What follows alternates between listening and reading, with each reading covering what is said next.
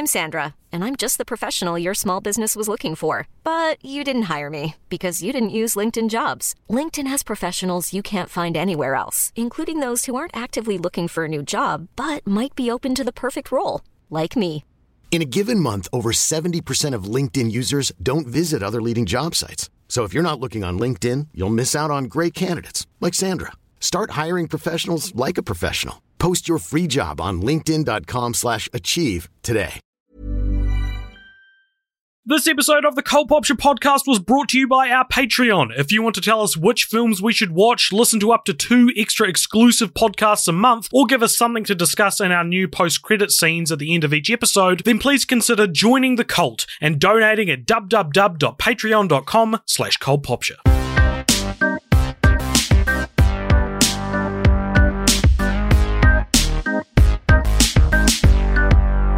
Hello, everybody, and welcome to the Cult Popture podcast. My name is AJ, and I'm here as usual with Richard. Hey, Richard.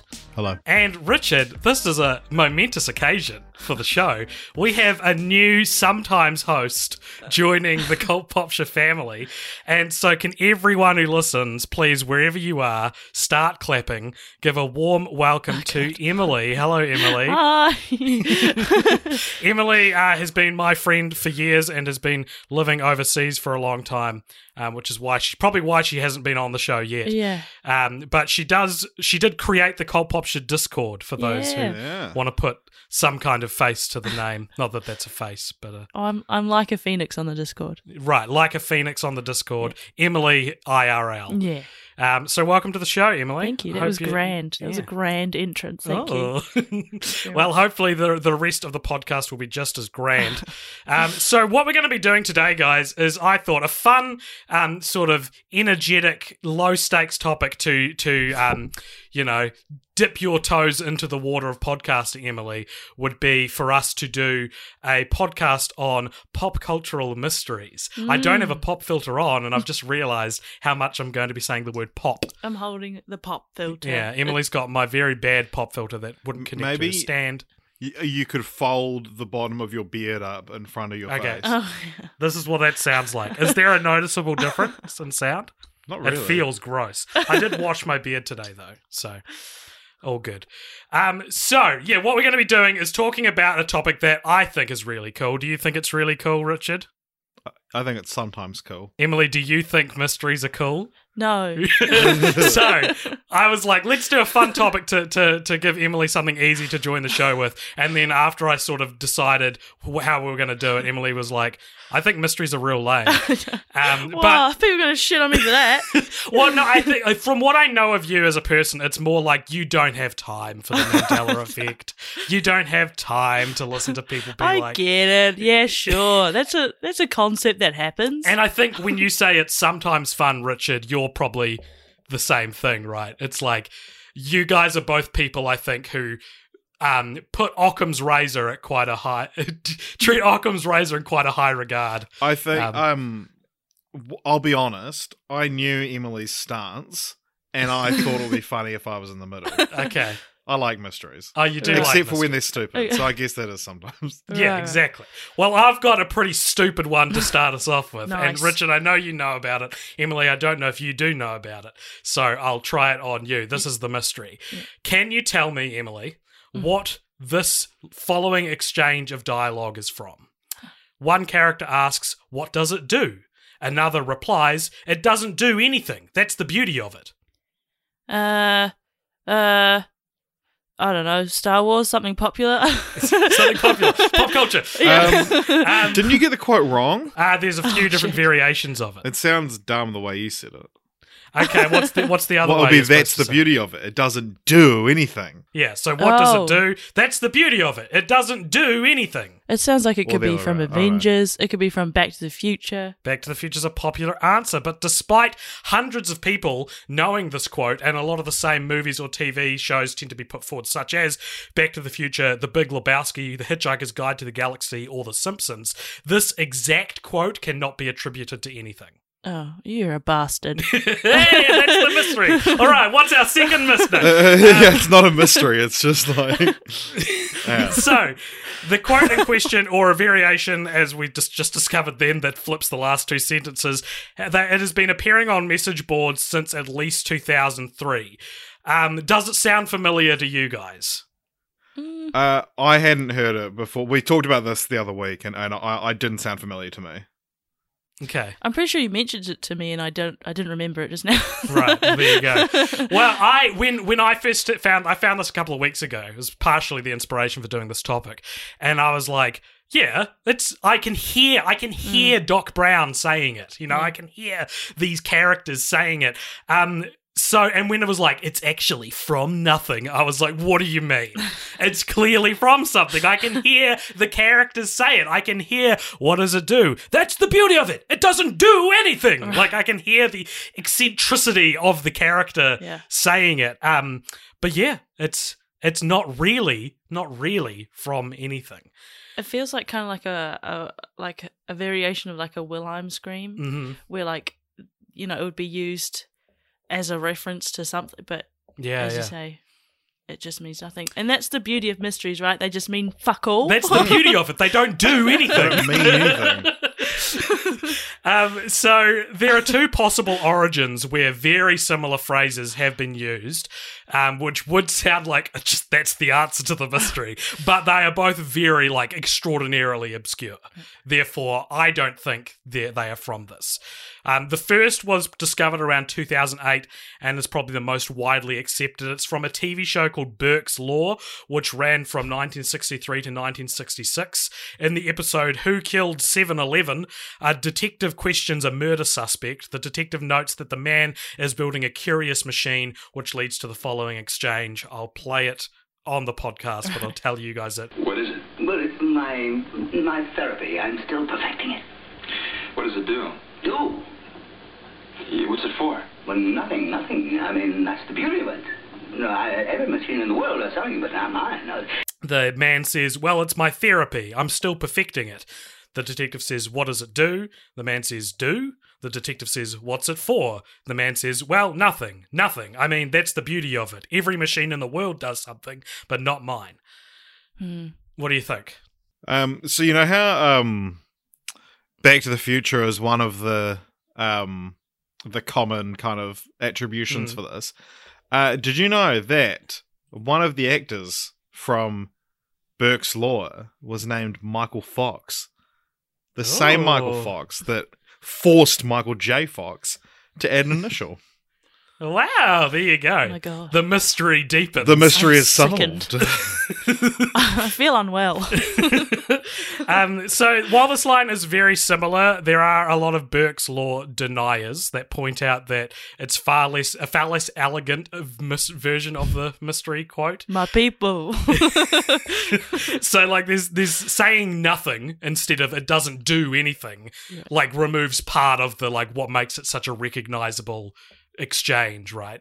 Um, and then of course there's the point that the show was obscure even when it was airing in the 60s, um, and how it's such a specific misquote mutate into uh, Mandela effect in the back of so many people's minds. These things can happen, but usually it's with something a lot more popular. yeah, like Luke, I am your father. Yeah, exactly, exactly. Which is a misquote of "No, I am your father." Um, the other possible origin is a nineteen is from a 1987 play called Apocalyptic Butterflies, which sounds real dope. Um, where an eccentric knick-knack collector dumps four thousand dollars worth of totem poles on his own lawn, including a truckload of painted wooden butterflies, and another character voices their confusion. The character says, "What is it?" He replies, It's a butterfly. The first character says, What does it do? The character replies, Doesn't do anything. That's the beauty of it. You nail them to your house, your mailbox, makes it distinctive. Um, this quote was discovered by a Reddit user named Gunblade Zero. Very cool. um, who says he found it by searching the quote on Google Books. So, like Burke's Law, Apocalyptic Butterflies is pretty obscure, probably even more so. So, it also seems like an unlikely source. What do you guys think? I think apocalyptic butterfly sounds like a Nelly Furtado fever dream. Yeah, That's good. Yeah, Maybe Nelly Furtado made the quote. maybe. Yeah, it's actually like in one of her songs, but no one thought to look there. It is in a Neil Cicierega song, but he made it after because of the mystery, Right. which is the problem. which is the problem with a lot of these kinds of like internet mysteries is that like someone will then make it. Like people have made College Humor made Shazam starring um So uh, Sinbad, you know, like they Oh, made a sketch. So now it's like muddying the water Yeah, even yeah. more. And I, I think it's one of those things where like people um like you know you might just see this quote on reddit because people are referencing this and it's like Hmm. it only needs a, a drop of someone saw it in the play and then quoted it to Hmm. their friend but couldn't remember where they where it came from and then they quoted it to 10 people and so on and so on until Yeah, it yeah. became this thing that was like it's not from anything except this obscure play, but how could it possibly be from there? And once Hmm. it has like enough of a little following of people that can't trace back the origin of it, well then, you know, then it becomes a movement to like figure Yeah, out yeah. where it comes from. Um and Hmm. so I don't think it's it's out of the realm of possibility that it does come from Burke's Law Yeah, or the play. Um but yeah, it obviously uh, got a lot bigger because of the mystery around it. Hmm. And like you might be right because frag- fragments of the quote show up elsewhere as well, and it's never perfect, which I think is what's so intriguing about it is that the the version of those two lines that exchange sounds so. It just sounds like exactly what it would be. But there's a novel called Juggler of Worlds where a character responds to "What does it do?" with "It's beautiful. Why does it have to do anything?" Um, and an episode of The Simpsons, uh, Homer asks Lisa, How does it work? of a supposed tiger repelling rock, with Lisa replying, It doesn't work. Which I feel like is a different thing and not quite the, the same origin. Um, but as TheVerge.com point out, none of them concisely evoke the absurdity of something's very uselessness being beautiful, which is why the lines are so memorable in the first place. Um, my thinking is it's just that it's got the genetic makeup of a movie line. I yeah, think that, that's that thing, yeah. yeah, it kind of and each line kind of implies the next. We've all heard something a lot, something like, "What does it do? It doesn't do anything." Like that's that's like a funny retort to that question in in life, not just in pop culture, right?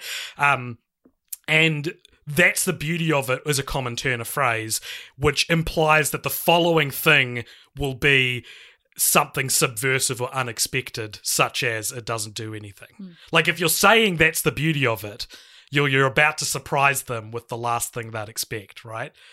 So I think it just sounds like a quote, and you Yeah. can kind of figure it out as it goes on. Yeah, I'm sure there's like dozens of things you could come up with that follow the same kind of structure rhythm. that sound Yeah, like yeah. movie lines. It yeah. does remind me of you know how like people do like record scratch jokes Mm. stuff like that where it's like you can you can really stylize a specific kind of writing like how people make fun of like if the avengers was made with emma stone in the lead and just Mm. being like okay yeah, yeah. i'm here now you yeah, know I that kind I of saw humor A, a tweet like this week that was like, um, Disney now own or Marvel now owns Alien, Yeah. and it Oh, was yeah, like that's what it A- was. Alien remake starring Emma Stone. Chestburster has chestburster scene happens, and Ripley's like, okay, that just happened. yeah yeah it's definitely like that it has that same kind of feeling where it's like okay i know this humor it's like Mm.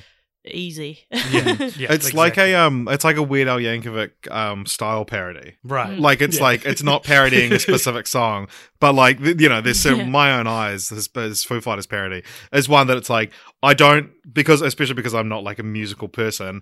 I don't understand why these things sound so specifically Foo Fighters, but they Mm. do, and it's like yeah, yeah, it, it's it's taking elements of a certain thing and mashing them together to create something new nice. that feels familiar. well, that is my first mystery. Who wants to go next? I Emily, feel do you wanna go very underprepared now. I mean, uh, That's okay. It's your first time. We'll go easy on you, but I will be having a word to Oh, you after the show. No. Um, what have you got for us, Emily? uh, well, I thought I'd come with the thing that got me the invite, I guess, and it was uh, it was the drunken rant of me on your kitchen floor at Hmm. Yes. your birthday party. a, a couple of weeks ago, we had a birthday party. Well, I had a birthday party, not we. yeah, you. we didn't, we're not born on the same day. Um, and Emily got um, accidentally, I think, drunker Ah. than she intended to, and was on my kitchen floor yelling this very intriguing mystery that captivated the entire party. Um, and when prompted for more information, she just repeated what she'd already said. Um, and it, it got to the point where people were like, "I'm begging you to tell me more," and you just that. started again. So now sober. Um, tell us what this mystery is. God, okay, so it was accidental because like I, w- I was already gonna get drunk. I knew that, right? and then just before the kitchen story, uh, someone had given me a like a big glass of uh, absinthe, A glass of absinthe. a big glass, uh, and I decided it would be gone in two seconds. So Mm. yeah, uh, that happened, and then I that happened, and then uh, and uh, and then I don't remember starting the story. I don't know how I would have segued. But it's because someone mentioned David Lynch, and Ooh. you you told everyone to shut up because you had something to say about David All right, Lynch. well, everyone shut up. I got something to say.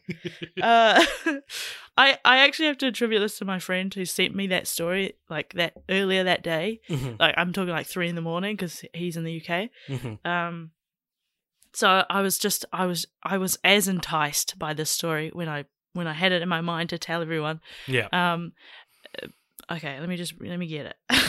Sorry, because yeah, like I said, I was. Uh, I I don't even remember sitting down on the floor. I don't remember. I don't.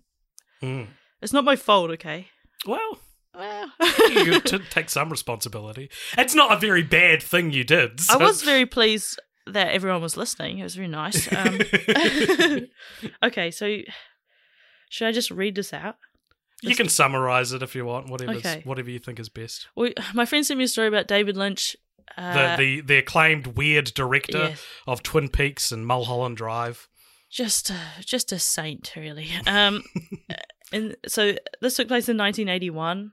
So he was a bit younger, and I guess he was driving around, uh, and I get, he saw in in the window of a shop somewhere five Woody Woodpecker dolls.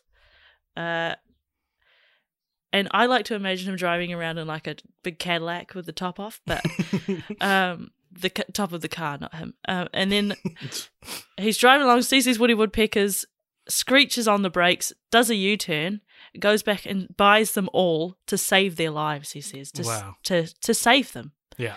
Um, and then he names them, and I I do remember yelling out the names quite I, a lot. I do too. yeah, do you remember the names? That there- this is. I'll do an impersonation of you telling us their names. So someone's like, "Wait, what do you mean?" And you sit, you would start the story again, and then you go, "Their names were Chucko, Buster, Pete, Dan, and Bob."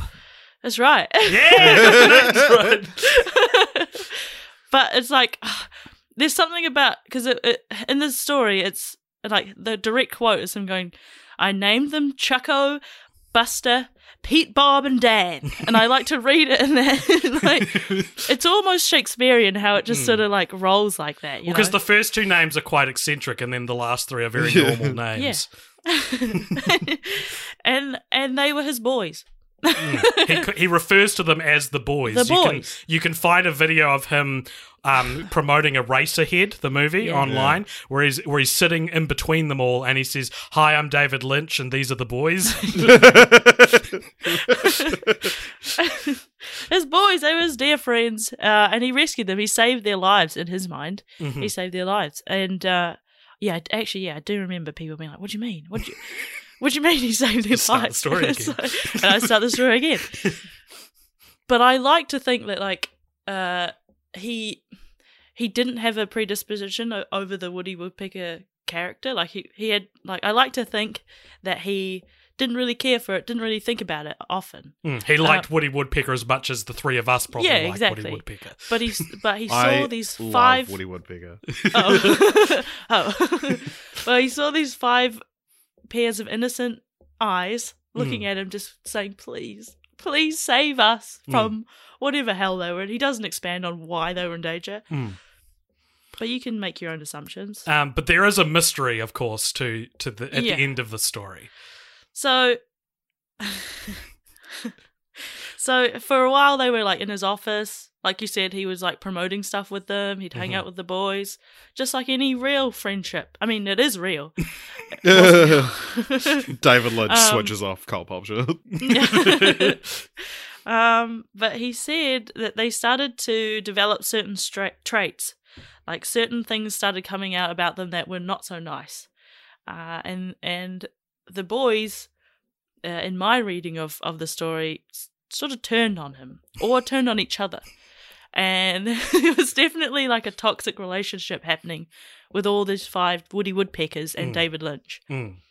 cut out that sentence however you want. I I would love to have that immortalized. That sentence. I just uh, um, but he says uh, with grim finality in this interview, they are not in my life anymore. So the mystery is, what the fuck did the Woody Woodpecker dolls do to David Lynch? What What, did they do? what is happening? Uh, and like people were so confused when you got to that part, Yeah. and they'd be like, "Wait, what did they do?" And you would Oh, go, "They again." became problematic." and we were like, "What do you mean?" And you'd go, "David Lynch." Was driving past a store, Here we go again. um, and we never got further. So I looked it up while you were on the floor drunk, and I was like, "Guys, I hate to tell you this, but Emily's told us all the information there is about this story." The more, the only other thing I could find is people making fun of it on Twitter that someone had written an article about that, the fact that he no longer, they were no longer in his life. Um, what do you think, Richard? Uh, I mean, it's like it's one of those things. It doesn't feel like out of character for David Lynch. yeah. So it's just like, true. yeah, he's just fucking weird. He was probably just tripping, and something happened. Um, But it's crazy to me that this was before Eraserhead. Like, if he was using them to promote it, and it was Mm. 1981, it would have Yeah. been before, before people decided they were going to give him money to make a Mm. film. Mm. Even right, though I think, so a pre-fame David Lynch Yeah. did something Yeah. organically weird. yeah, yeah, yeah, yeah, maybe this is just what this is why people started giving him money. yeah. Mm. True. So you you have a theory? You told me a theory over the past week of Oh. why you think Oh yeah. what what you think they could have possibly done. Would you like to elaborate on that? Yeah, well, I was talking. Yeah, I was talking with my boyfriend about how, like, how on earth could these five young boys, The boys. These strapping lads. strapping- how could they do any, like, how could they, uh, how could they hurt him? And I, I, we settled on the idea that like they, they have, uh, but that both David Lynch and Woody Woodpecker have a, a similar trait, and it's the hair. Mhm. or on a Woody Woodpecker, I guess it's The feathers. Is it a feather or is it? Oh yeah, he's a woodpecker. Yeah, it's Yeah. I, th- I thought he was a chicken for a second. well, they would still have, they would still have feathers. no, but they've got the crown thingy. Right. Oh, right. Yeah. Right. Yeah. Yeah. Um, Well, in the case of a woodpecker, it's probably feathers. I think it's feathers. But yeah, it's in the style of a David, like a signature look for David Lynch is his Mm. hair, right? hmm The wave on his Mm. head. Um, so I was thinking, what would be, what would be something that would like that someone could take from you Yeah. that, that would be so hurtful and it would be something that you couldn't change about yourself like a woody woodpecker i mean it can't change its hair it's never changed its hair Mm. david lynch doesn't have to have a wave in his hair Mm. but he does and he could have stolen that from chucko buster pete bob and dan Wow. and i mean there's you know I there's like grounds this. there for a fight Yeah, I like this because it, at the end it turns out David Lynch is the villain. yeah, And yeah. I think I think that's a more exciting turn of of events than just they turned on him. Was actually like he was he was, was the problematic the whole Yeah. time, and they approached him about it, and he he couldn't handle it and Yeah. rejected them Yeah. from his life. Wow. Well, Another mystery solved.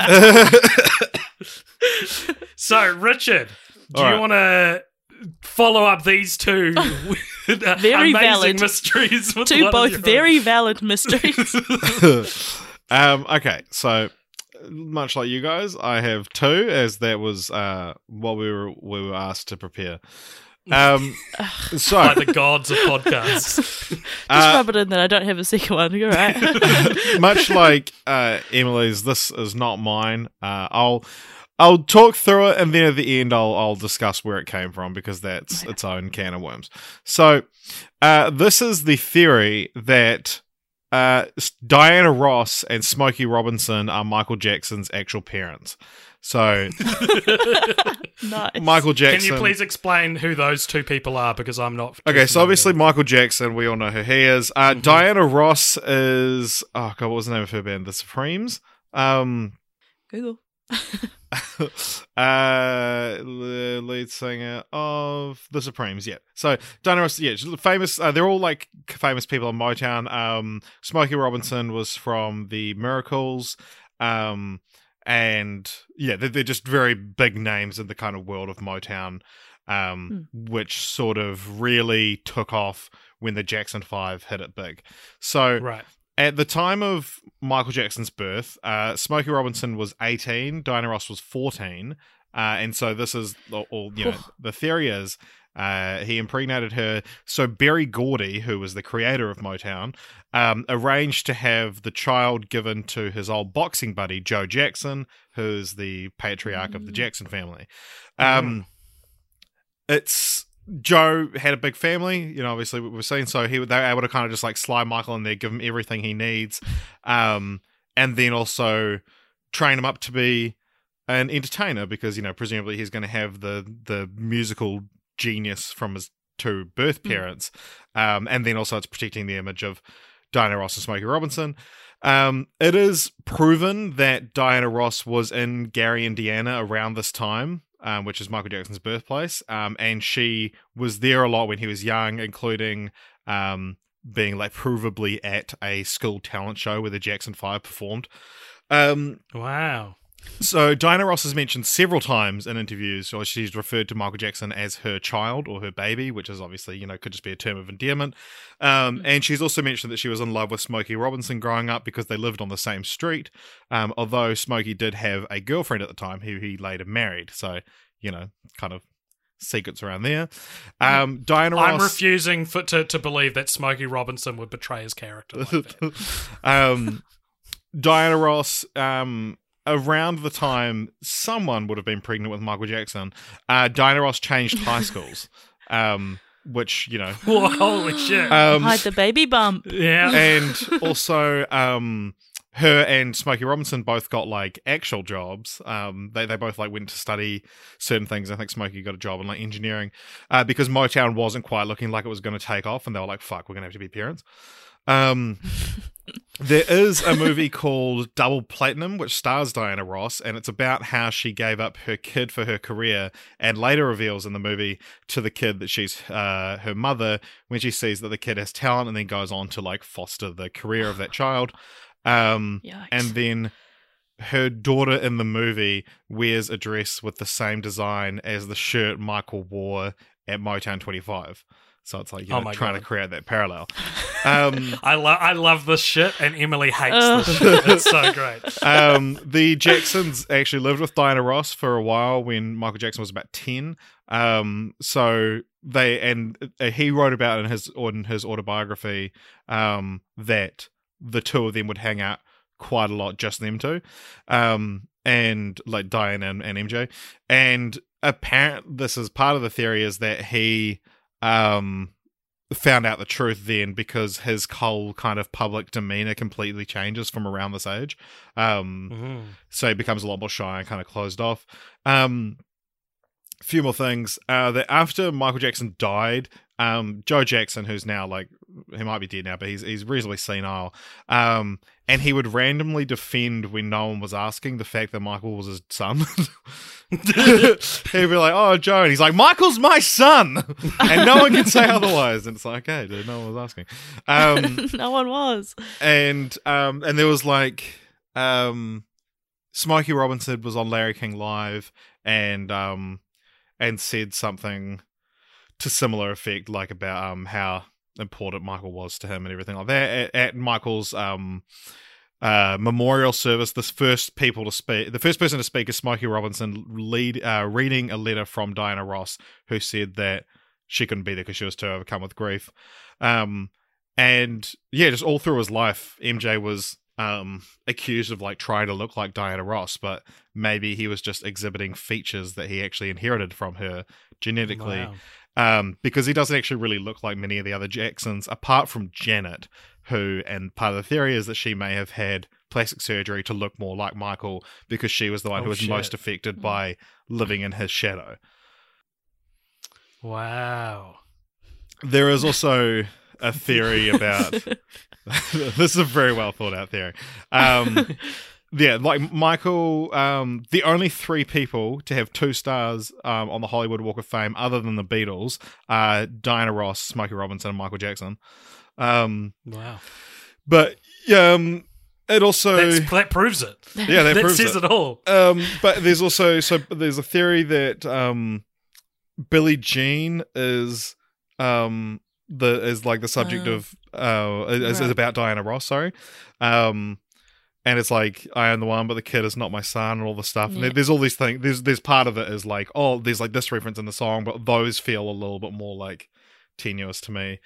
Um, but yeah, that's that theory. It's um now as to where this comes from. There's a YouTube channel called An American Scheme, which is entirely devoted to laying out um like this whole thing.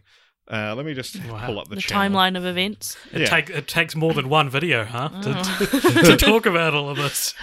Um, so this person, this channel has uh 2.3 thousand subscribers.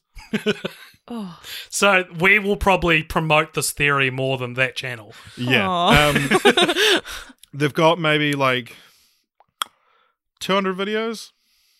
Oh my Um, god! On How the much- subject. How Just much on this. deeper could it go than what you've already told us? and because there's a lot of it is like um that I didn't go into so much, but about like um MJ and Smokey Robinson have the exact same ears, and like there's all these things of like they have the same eyes as Diana Ross and not as the other Jacksons and stuff like that.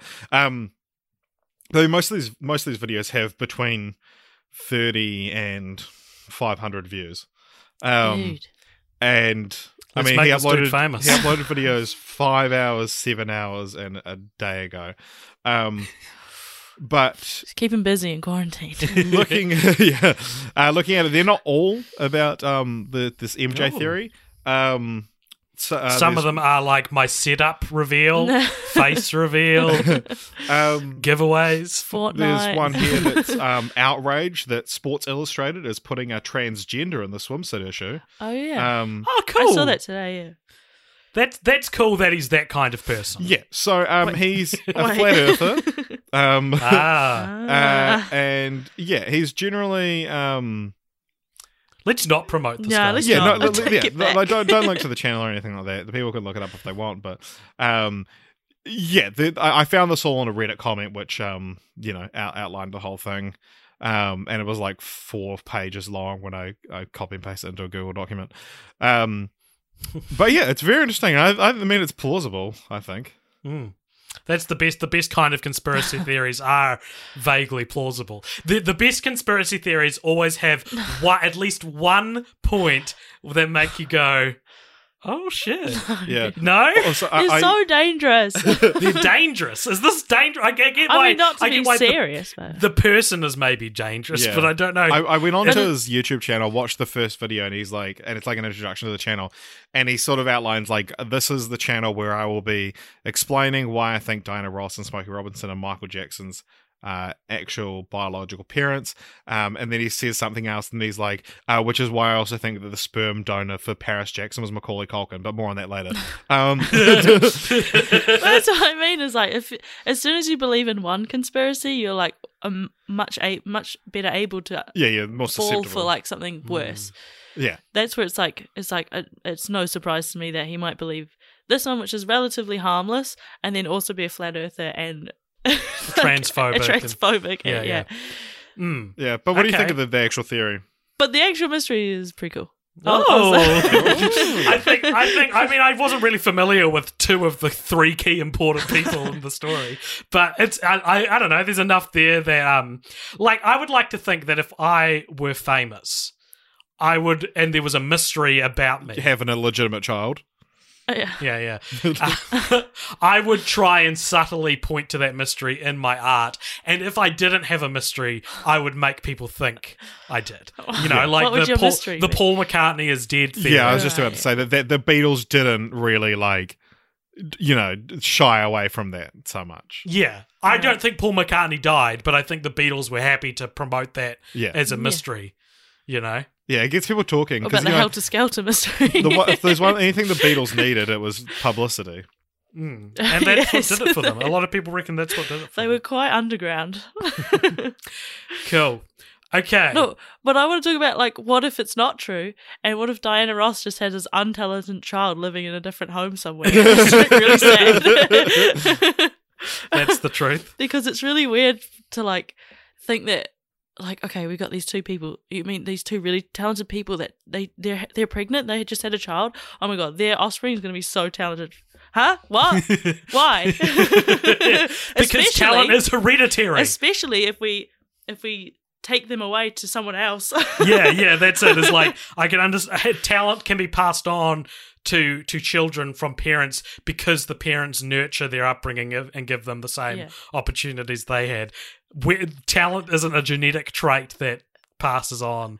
even I'm I, I- I'm sure there is, but I can't really think of like off the top of my head of like a talented famous person who has a kid who's also talented and, and like at, at the same level. Or Will like Smith and Jaden Smith. Don't Uh, at me. yeah, but like but like that's because he stayed with him. It's not like Yeah. Jada Pinkett was like really really good at what she did. like, I mean, she was, but like not Ooh. Fish same- Mooney from yeah, Gotham. it's not the same as like Will Smith. You know, it's not just because Gloria the hippo from Madagascar. if they had taken away Jaden and just put him, uh, I don't know, with a boxing family, right? Yeah. Joe Jackson's a boxer.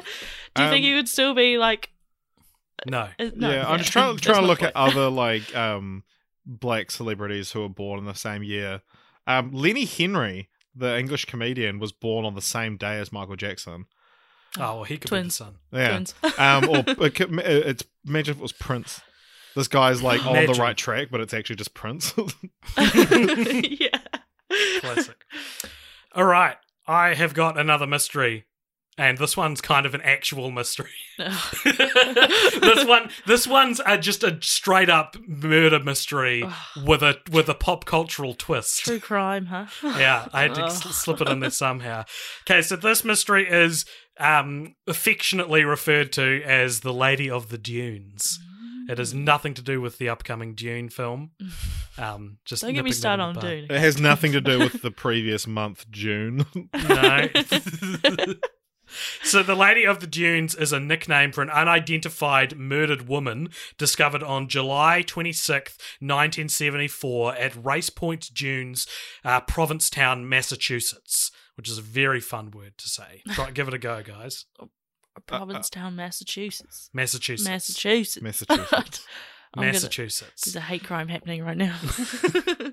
Uh, the remains were found by a nine-year-old girl walking her dog just yards away from a road, and she had a and had a the the like remains had a significant amount of insect activity. Two sets of footprints led to the body, and fire tracks were found fifty yards away from the scene. Tire tracks, sorry, not fire. I was going to tracks. say, what's Ooh. fire tracks. The DeLorean is a time travel mystery. it was Michael J. Fox. Oh my god, it all comes back to- That's the beauty of it. The woman may have died two weeks before her body was found. She was face down on a, on half a beach blanket. There were no signs of a struggle, and police theorized she either knew the killer or had been asleep when she died. A blue bandana and a pair of Wrangler jeans were found under her head, and she had long auburn or red hair pulled back into a ponytail and a gold flecked elastic elastic band. Her head was partially decapitated with a shovel. Her hand, some of or one of her hands was missing, and some of her teeth were missing. The killer's effort to disguise her identify uh, identity suggests he knew her, and that her identity could lead to him. Okay, so that's those are the, the basics of the case. You can find her like the like drawing that people that like sketch artists did of her to say, "Do you know this woman?" Right. Very scary police sketch. I don't, this, she's kind of looking quite content and smiling, I gotta see smiling this. in the sketch, and it's a very, very scary kind of I like that. police Um, sketch. You're clearly reading off, like you didn't write this because you said yards. Yeah, yeah, I did. Well, actually, it said 46 meters next to it. ah. And I didn't read that. The identity of the woman or her murderer were never discovered, though there have been a couple of suspects of note, including Whitey Bulger, played by Johnny Depp in Black Mass. Oh, That's yeah. where the pop cultural twit nuts During are. filming, like Whitey Bulger Yeah. played by Johnny Depp. um, she was uh, so. J- uh, Whitey Bulger was known to remove some of his victims' teeth, uh, but no connection between the lady and Bulger has ever been established. In 2004, serial killer Hadden Clark confessed to the murder, um, saying that he had evidence that he, that the police needed um, buried in his grandfather's garden. However, Clark suffered from paranoid schizophrenia and would often claim these sorts of things um, when, when he would find out about a murder, and so authorities doubt the veracity of his claims. More proof I didn't write this myself, and I'm just copied and pasted. so officially, the case went cold in October of 1974 until 2015 Oh, wait, I know the pop culture. when of all people, this is the this is the part where like a third. I'm saying it before the second part, but a third pop cultural or third element comes is introduced. Of all people, author author Joe Hill, the son of Stephen King, uh, notified the um, authorities that the movie Jaws. During a 4th of July celebration scene, a female extra fitting the exact description of the Lady of the Dunes can be briefly seen in a crowd shot. The woman resembles the police sketches and was what she was thought to have looked like and is wearing a blue bandana and a pair of Wrangler jeans. Jaws was shot between May and October of 1974 and her body was being was discovered in July of 1974 so that it is possible. Um, principal photography was mainly in Min, Min, Minimish, Minimsha, Minimsha on Martha's Vineyard, about 100 miles or 106 kilometers 160. south of Provincetown, where her body was found. Right? Technically, the woman in the movie wasn't exactly, you wouldn't like, an extra is kind of not the right term. Um, she was probably captured in a crowd scene and probably didn't even know she was in the movie at the Right. time. Um, re- and records for extras for films were relatively unreliable back then, so you can't just go back and look through a list of people who Yeah. were an extra in Jaws Right, to there's no find her name. casting call. For Yeah. her. Yeah, they should Um, go. They film- should watch on Amazon Prime because it tells you who everyone in the scene is. Oh, yeah. It just says Lady of the Dunes, Yeah. question mark. Film buff and Jaws podcaster Mark Ramsey, who helped popularize the theory, has also pointed out that everybody who was an extra or appeared in Jaws will tell you about it. It's an experience one does not forget, and one easy way to identify if she's alive is for her to come forward and say, That was me. I'm not dead. Hello. I mean, she could have died anyway. Like you know. This, Yeah, that's true, yeah. lady. Um, this may seem somewhat far fetched. It is notable that the case's lead investigator actually took note and reportedly looked into it, whatever that means. So the case's lead investigator was like, "This is good enough of a lead," Yeah. um, which is what what gives it more credence than anything else. I think for me, I've seen the the the sketches of her and I've seen the clip from Jaws, and while she's not a very specific looking person, like yeah, it, it's a specific set of clothes, Right. Wrangler jeans and a blue bandana, um, and so it's very it's very intriguing, and I like that Stephen King's involved. It's like it could it was Or his it was it's already cool if it's just there's a extra in Jaws who looks like a murder victim. Mm. Also, I'm bringing in this third irrelevant element. The first time I saw this, the the, the title of the article was like. Um, Stephen King's son points out answer to age old murder mystery in Jaws film, and I was like, "This What? is what a what an article, Yeah. what a headline that is." Um, what do you guys think? Uh, uh, that's pretty sad. Yeah, Yeah. way to bring down Yeah. the podcast, AJ. yeah. well, that's kind of why I don't like the true crime. Yeah, too sad. it is too sad. No. I guess. I don't know. It's scary. Mm. It is scary. The the pic, I had to stop researching it Yeah. because I kept seeing that damn police sketch, and I Yeah. was like, "It's really a scary looking picture." Um, but what do you think, Richard? um, I reckon he did it. Who?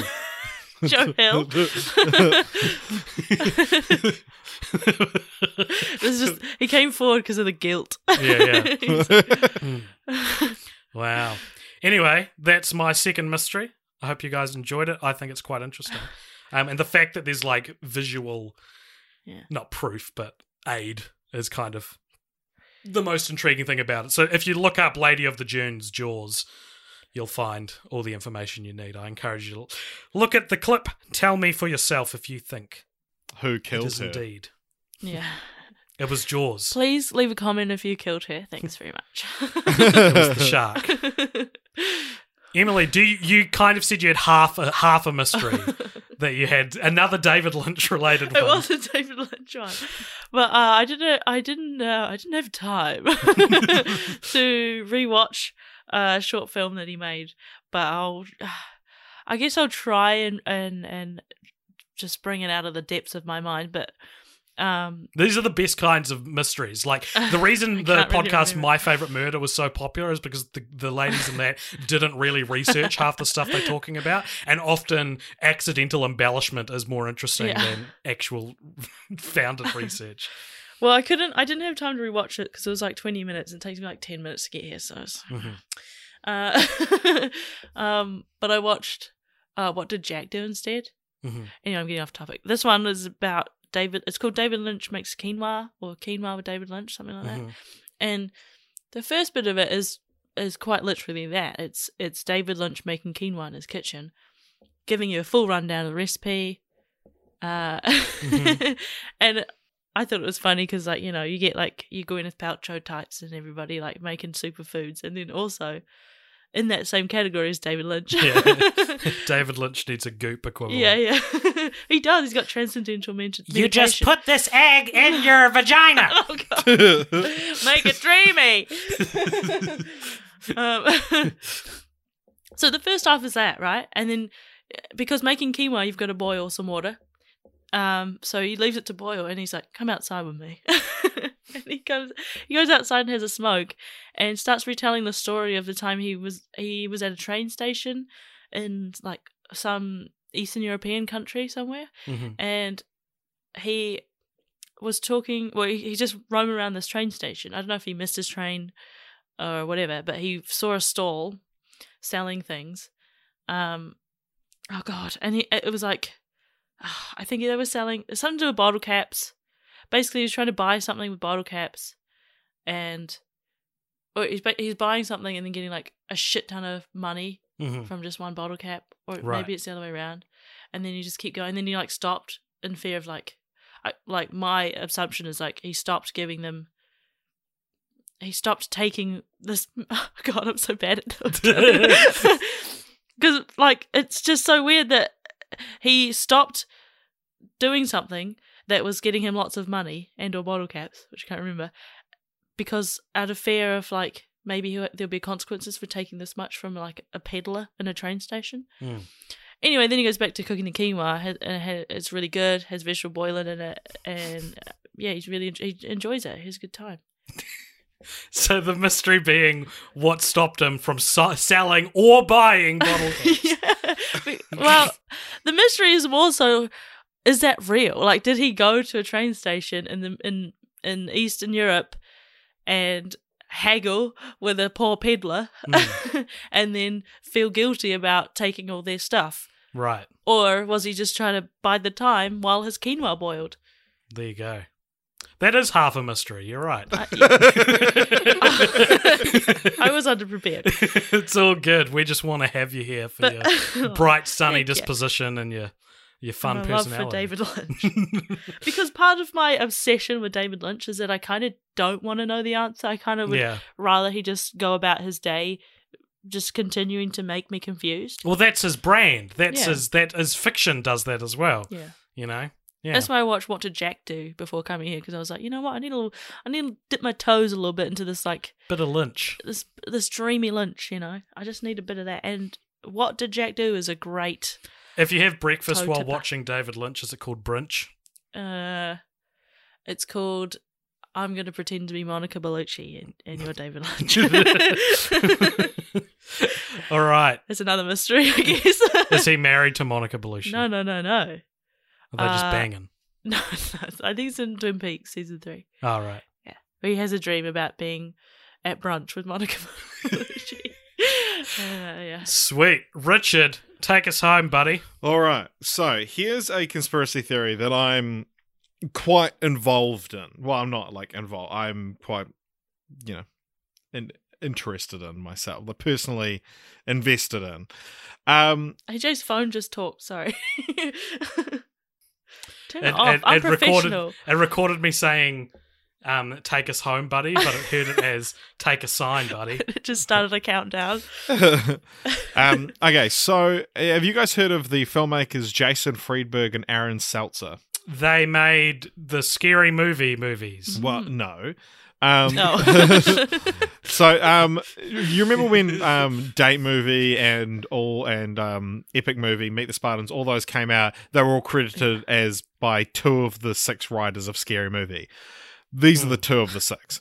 Um, so they made um, their whole filmography is um, date movie, epic movie, Meet the Spartans, disaster movie, the worst film I've ever seen, uh, Vampire Psych, The Starving Games, Best Night Ever, and Super Fast. So they're obviously known for um, these Great titles. these horrible movies. dooming dooming the parody genre. yeah. yeah. Um, and so I mean, their total um Rotten Tomatoes score adds up to fifteen if you add all of their films together. Um. 16 actually sorry um so that's across like seven or eight films um Yuck, dude. but um i think these two directors do not exist So is this this is a a Richard original mystery? Um, I saw hints of it elsewhere, but I, I've done some of my own research. So, Ooh, um, nice. Should have opened with this one. well, I, I, I kind of, I wanted, I, I'm still in the process of trying to like actually get to the bottom of this, um, Mhm. because I was going to do like a massive video expose about it, uh, and maybe I still Mm. will. So this, this could be, you know, my, um, my award-winning documentary. Um, and this is the the little seed of it you're hearing here first. Yeah. Um, so you can count on one hand the how many pictures of these two exist. Um, there's one that's used as them like looking at a monitor, and I managed to find a couple others of like posing with cast. Of course, there's no way to verify that two men in a picture are actually the people they say they are. You know, so that's Right. like, you know, Mm. just publicity shoots to so they have something to to show. Um, and then, furthermore than that, you can count on one finger the amount of interviews they've ever done because it's one. Um, it was done by a guy called Matt Patches for uh, Grantland. Um, and it was done over the phone. The, the the um the interview goes into the article goes into the fact that like they don't really do interviews. I reached out to Matt Patches um, and tried to get in contact with him to talk to him about that experience.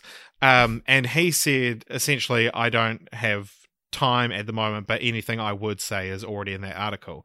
So I was stonewalled. I was blocked from finding out the truth. you just had to keep digging. yeah. He's And- dead now. I did keep digging because um, I reached out to a few a few actors who appeared in the films. One of which actually agreed to do an interview for this podcast, uh, and then stopped replying to us. Um, Presumably because he too was he's, murdered. he's dead. Yeah. um, they You use the killed him, same Richard. DOP for um for like every movie. A guy called Shawn Maurer, who I just found out is going to be shooting Thor: Love and Thunder. Um, uh, he um I, I reached out to him as well. And I said, Hey, is this Shawn Maurer, the cinematographer? He replied, and then I asked him about it, and he stonewalled me again.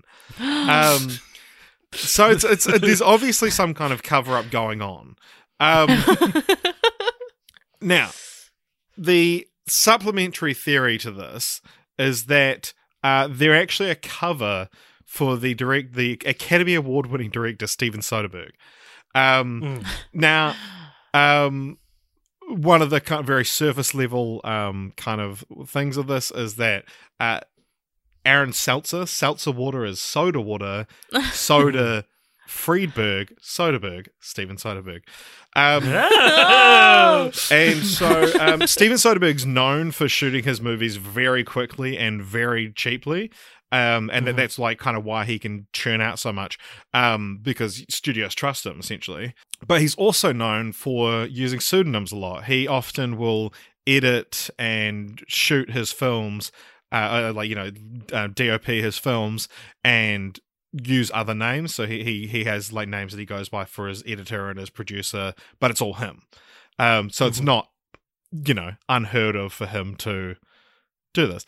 Um, he's he often self funds his movies as well. Um, like he made things like Unsane and High Flying Bird, which are like uh, to be fair, a reasonably low budget, and they're shot on an iPhone.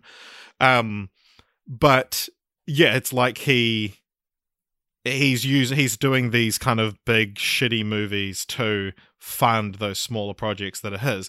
Um, apparently, it's it's un, it's an unverified quote, but apparently, um, Friedberg and Seltzer mentioned having a Liberace script written, and then um, Steven Soderbergh did a, a Liberace movie. Um, but I mean, obviously, like they don't really do interviews, so I don't know where that quote would have come from. Um, but the the Liberace movie that um, Steven Soderbergh did make uh, was his last film before retirement. Uh, which was at the same time that Friedberg and Seltzer stopped making movies. Um, Soderbergh has since come out of retirement. He, he was he just took, took a hiatus for like two years, which is like a lot less of a gap than most directors take. But yeah, that's kind of Spooky. my theory. Um, I do like Steven Soderbergh's hard person to get a hold of. He he also he publishes his list of everything he's watched every year. Um, and I could not find any of Friedberg and Seltzer's movies on the list. Um, but whereas like in the year he makes like High Flying Bird, it- it'll have him like he's watched it like six times, kind of thing. Um, and so you know maybe he's he would obviously probably be hiding that so people don't find the truth. Um, but I mean, even just I would love to know what he thinks of this theory. Mm. What so do you think, guys think? secretly he's watched the disaster movie six times a year? That's brave. Yeah. That's rough.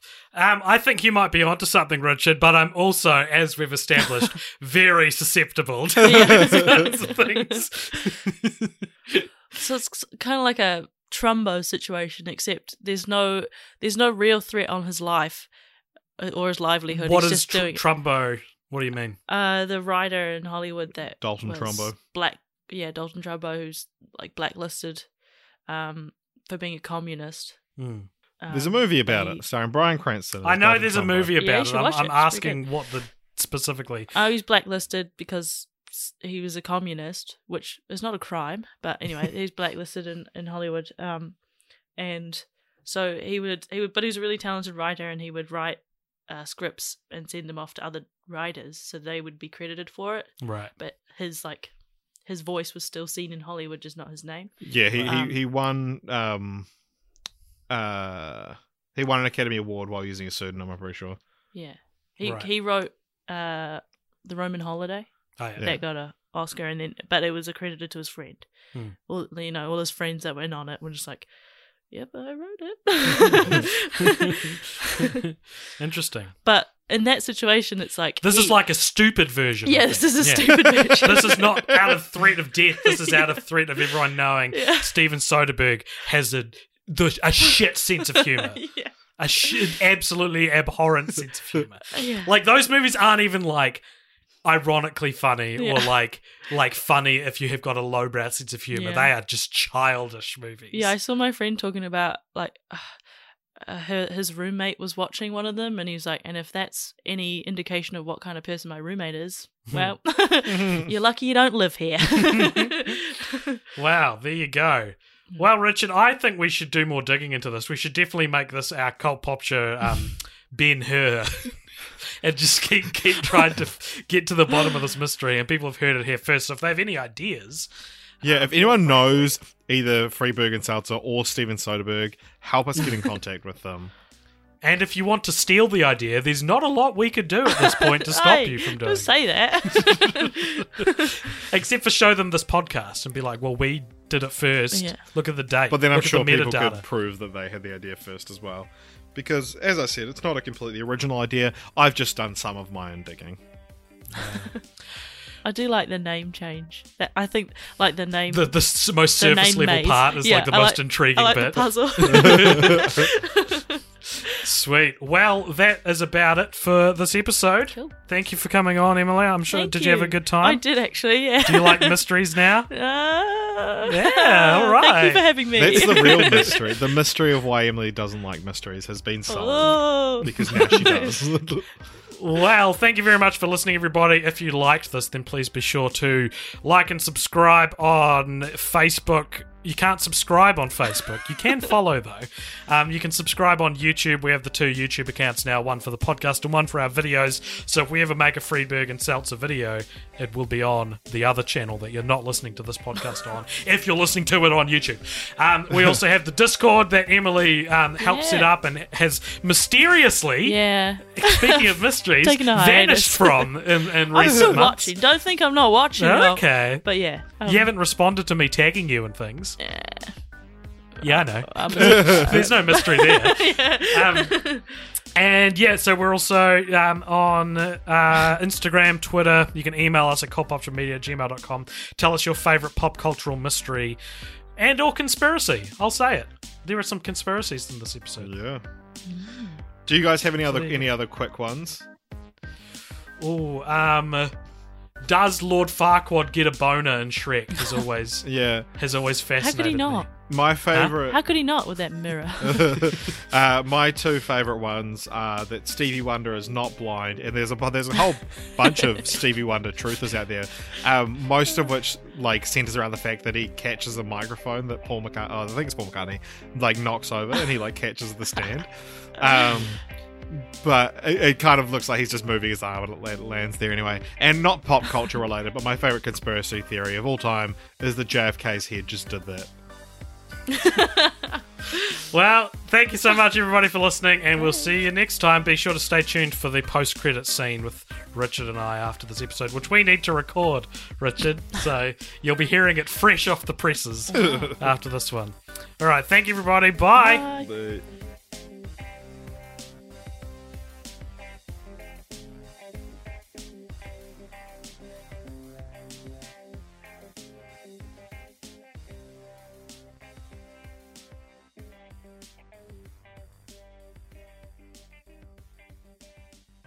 Welcome along to the post credit scene of Another the episode. fine episode of the Cult Popture podcast, and that means that's Mm. fine as in barely passable.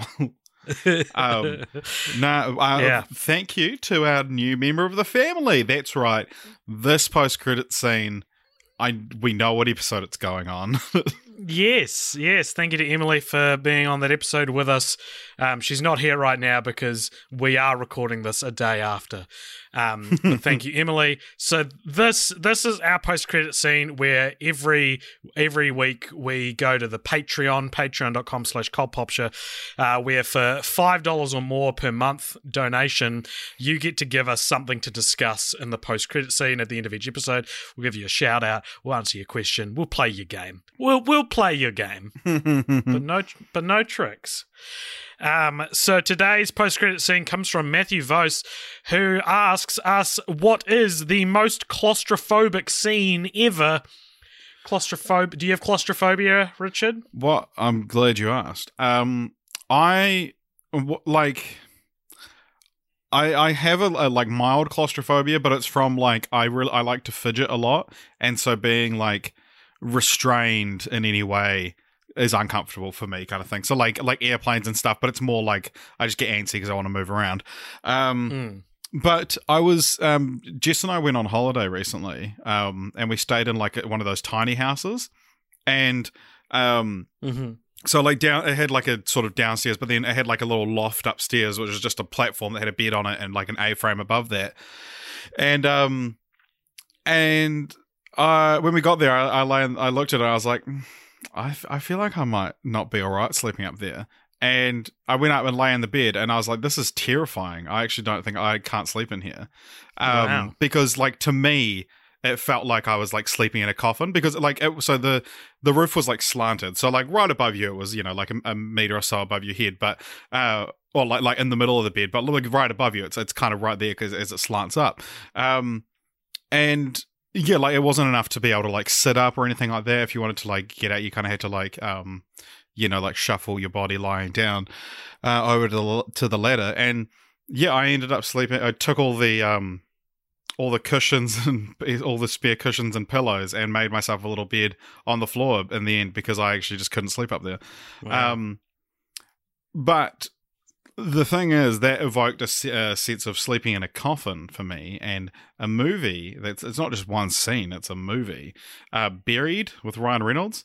Mhm. it's a very claustrophobic film. The entire film takes place inside the coffin. So if you haven't seen it it's it's essentially this guy played by ryan reynolds wakes up uh, and he's been buried alive in a coffin and he has roughly one film length's worth of air left. Um and it's his like yeah he's got a phone on him and he's um trying to trying to get out. And it's um it's one of those movies i really really really liked in my last couple of years of high school.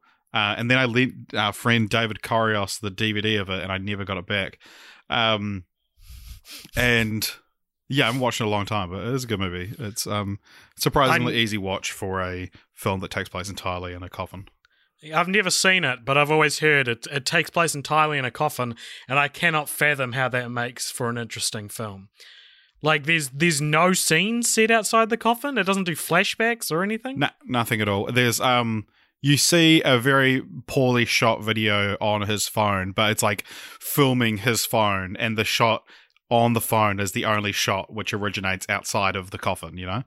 Um That's so it's one of those things they me. built like a bunch of different coffins with like having each wall missing and um yeah, it's it's a, it's a very well made film, and it, it manages to keep it um, quite interesting. If you do watch the trailer, though, the trailer makes it look a lot more dramatic than it is because he like there's a bit where he calls someone, they're like, "All right, Paul," and he goes, "How did you know my name?" And then it's like, dun, dun, dun, dun, buried, and then but in the movie she just goes, "Oh, like because he calls someone."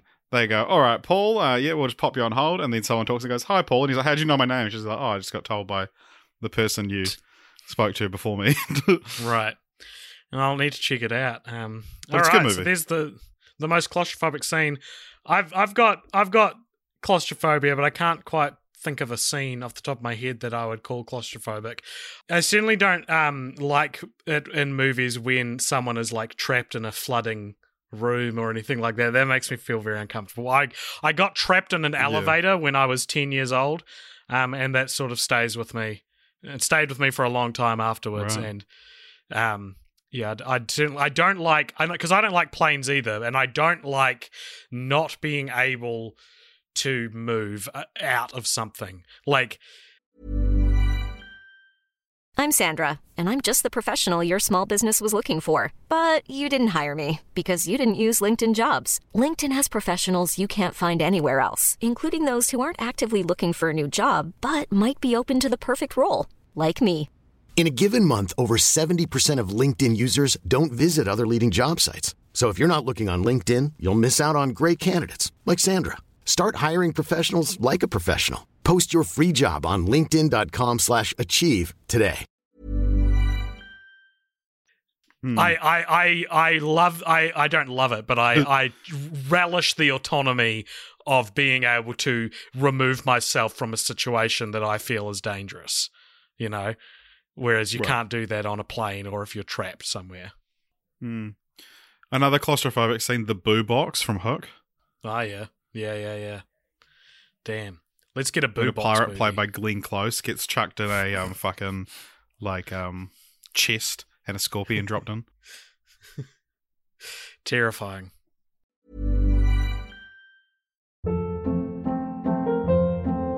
Hold up. What was that? Boring. No flavor. That was as bad as those leftovers you ate all week. Keke Palmer here, and it's time to say hello to something fresh and guilt-free. Hello Fresh. Jazz up dinner with pecan-crusted chicken or garlic butter shrimp scampi. Now that's music to my mouth. Hello Fresh. Let's get this dinner party started. Discover all the delicious possibilities at hellofresh.com.